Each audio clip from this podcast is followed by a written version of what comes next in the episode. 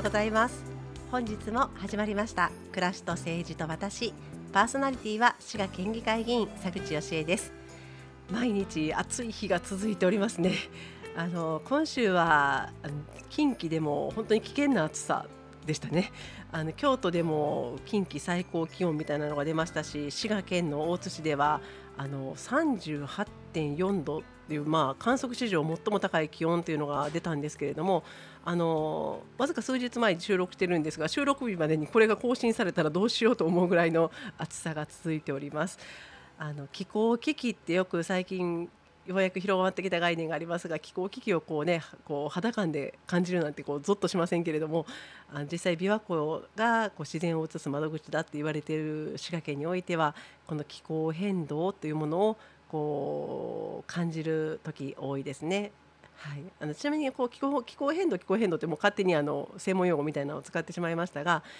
あの地球の大気空気ですね大気の組成を変化させる人間活動に直接または間接に起因する気候の変化であって比較可能な期間において観測される気候の低いなっていろんな定義があるんです。で要は人間の活動でっていうのがもうあの IPCC これも専門用語みたいなんですけれどもあの気候変動に関する政府間パネルパネルってなんやねんっていうけど、まあ、要は会議体ですあの世界各国の人が推薦されたあの偉い学者さんたちで構成されている会議体で世界の研究っていうものをこう推いろんなものをこうメタ的にですねメタ認知のメタですねメタ的にこうみんなの研究を集めておそらくこれが真実だろうということを研究してくださっている会議体があります。これについてはまた詳しくお話しさせていただきたいと思ってるんですけれどもそういう気候変動についてものすごくま詳しい人たちが、まあ、99.9%人間活動に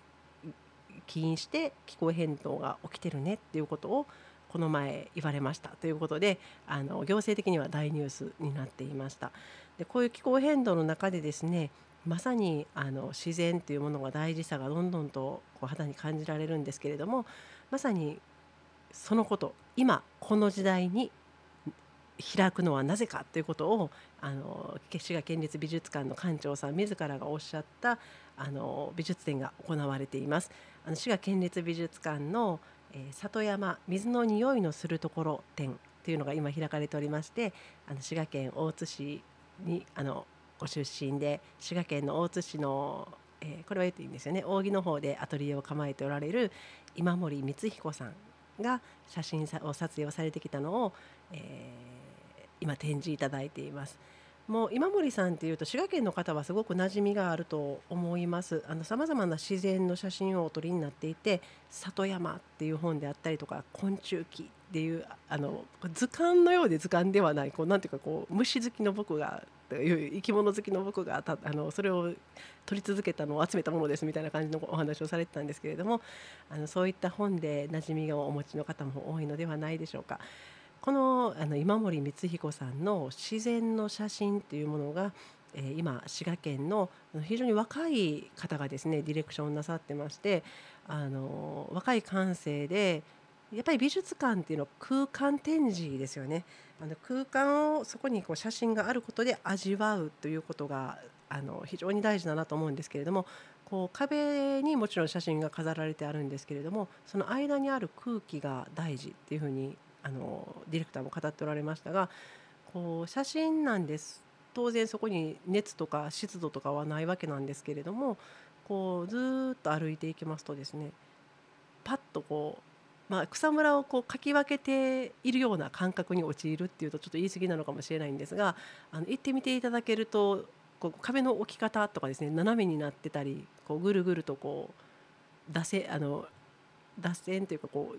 曲線をこう描くように歩いていくことになるんですけれど本当にこう水をかき分けた時にパッと飛び込んでくるミツバチの写真。これ知ってる人はあのご存知だと思うんですけどミツバチの写真がポンと目に浮かんで入ってきたりですね。こう 2D のはずの写真の世界なんですけれどもまるでさながらこ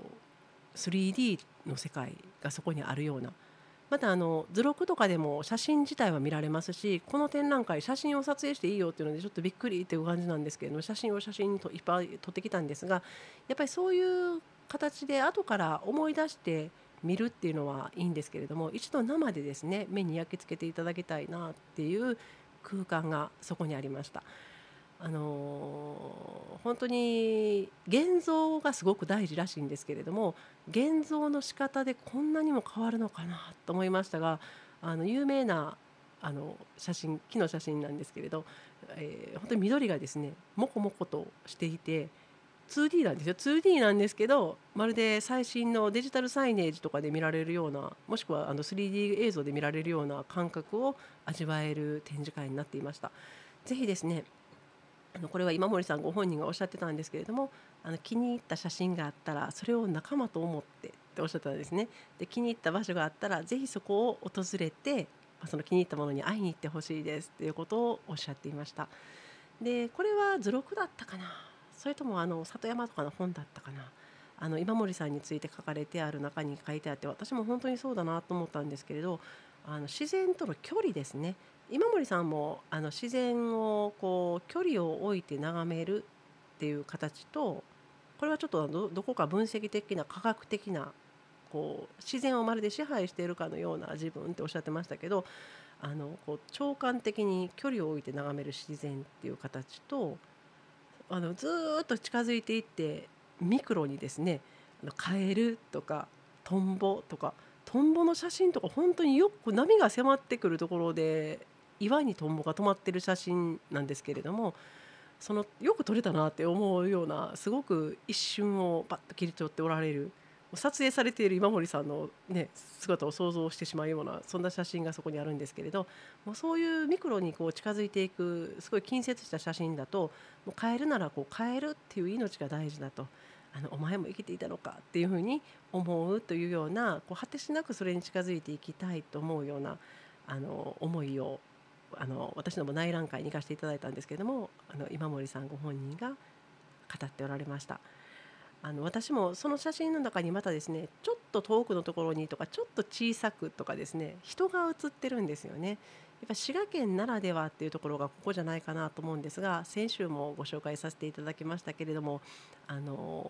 本当にこの日本一大きいと言われて世界では古代湖って言われる歴史のある湖でこれだけの広さがあってそこに人がいてその人の暮らしこれは農業であったり水産業であったりさまざまなものがありますけど林業もそうですよね。その暮らしの営みと大きな自然というものが一体として永遠と紡がれてきている。もう固定にはね遺跡もありますしこういうあのそれこそ世界農業遺産なんかで評価された琵琶湖システムなんかもそういう人との関わり自然との一体感みたいなものがあると思うんですけどもこれをアートで写真で写すとこんな感じになるんだなという感じがあのこうゆっくりと歩んでいっていただくとその空間展示の美しさといいますかあの感じることができます。もちろん私あの一人で行かせていただいていてあの一人でこうじっと見ていて、まあ、仲間の人はいたんですがあの家族とかではなく私家族の中では私一人で行ってこう後から思い出してこう味わうっていうのも素晴らしかったですしあの図説がすごい大きなものではなくって手のひらサイズの図録が売られてましたのででそこに書かれてある文章これもね日本語と英語がちゃんと併記されているんですけどあのそれを見ながらこうしこうもう一度思い出しながら味わうっていうこともできたんですが、あのうん、こう今森さんの何を見ておられるかっていうのがすごく感じられてこれでぜひですね子供とかも連れて行っていただけるとあの家族でなこの自然というものの大事さとか愛おしさとかあここに行ってみたいって思う気持ちとかがあの非常に感じられる展示会あ展覧会になってるんじゃないかなと思います。でもその今森さんがあの里山の中の最絶滅危惧種は何でしょうという話をされてたんですけどもなんと里山の中の今最絶滅危惧種はですねあの人間の子供らしいですね 確かに私たちもそうですねあの、まあ、うちの子供割とあの泥んこになっている方だと思うんですけどもあの人間の子供がとにかくそこにいないでたまたま子供さんがいるなと思ったら都会から遊びに来ている子供これはもうこれは滋賀県に限らず全国津々浦々そんな状況なんですけれどもそれだけ子どもたちが自然の中で特に選手も申し上げましたが手がすぐそこ手がすぐそこにこう届くようなところに自然がある中で子どもたちが自然が遠いっていう状況になると意識から自然が離れてしまいますよね。でそうなるとこう自然を大事にする気持ちであったりとか一番最初にお伝えしてましたけど気候変動なんかをこう考えてですね自然を守るために自分たちがどう行動するのか CO2 を出しているなっていうのエアコンの温度ちょっと下げてみようかなとかプラスチックのゴミがあるけどきっちりとあのあんまり使わないようにして使ったならきっちりとゴミ箱に入れないといけないなとかですねこういう気持ちを持つっていうところにもあのなかなかつながりにくくなってしまうんじゃないかなと思います。私なんかもこうよく魚泳いでる魚の姿が浮かばなくて切り身しか思い浮かばない子供っていう話をしてましたが今自然全体に関してもまるでこう切り身を見てるようにですねこう一部分しか見られてないこうここを見なさいって言われて見ている遠足に行っていたとかですね。あと先週お話しさせていただきましたがこう運河を遡ってみたいなんて思うのもその目の前の運河しか見れてないからでこう全部の生態系とか淀川水系とかが分かってたら多分そうは思わない。このまるでこう切り身の魚しか知らないように自然もほんの一部しか知らない子どもたちっていうのがあのぜひこの写真を見に行っていただくとですね自然をもっと大事にしないといけないなっていう感覚なんかも持っていただけるのではないかこれが、まあ、あの館長でいらっしゃる保坂ディレクターがおっしゃったなぜ今今森光彦さんの写真展なのかっていうところにもつながるのかなと思います。また大人の方々はですねもう少し深くちらっと見ていただくと写真の年代ですやっぱり1990年代のお写真とかがすごく多いんですよ。というのが今今森さんが撮ってらっしゃった写真を撮ろうと思ってももう撮れないんです。あの例えば獣害対策の策がたくさん立っていたりとかですねあのいろんなこう自然の変化があってやっぱりこの里山を守っていくっていうことの大事さっていうものを大人の目線からも子どもの肌感で感じていただくところからも見られるそんなこう滋賀県立美術館の水あの水の匂いのするところでぜひあの親子でまたあの仲間でまたお一人でも大丈夫です私すごく楽しかったので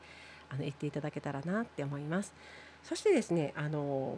なんとこう出てきたところに美術館のところに喫茶店カフェがあるんですけれどもあの座れはしないんですがカフェで美味しいジュースがありましてですね夏滴るジンジャーエールという名前があって、まあ、本当に里山水の匂いのするところ店にぴったりなんですけれどあのすごく爽やかでこう美術館をしっかりと味わった後で夏の暑さにこう頑張って美術館に行った後で飲むにはバッチリのドリンクがありましたのでぜひそちらも味わっていただけたらなと思います。さて終わりの時間となってしまいました。今週も聞いていただきましてありがとうございます、えー、土曜日7時45分から FM 大津にて、えー、放送させていただいておりますがぜひ FM プラプラというアプリをダウンロードしていただきますとあの音質もよく聞いていただけますのでお聞きください。そしてポッドキャストでもお聞きいただけます。それでは聞いていただきましてありがとうございます。お休みの方もお仕事の方も学校の皆さんも良い週末をお過ごしください。暮らしと政治と私パーソナリティは私佐口教えでございました。また来週お目にかかりましょう。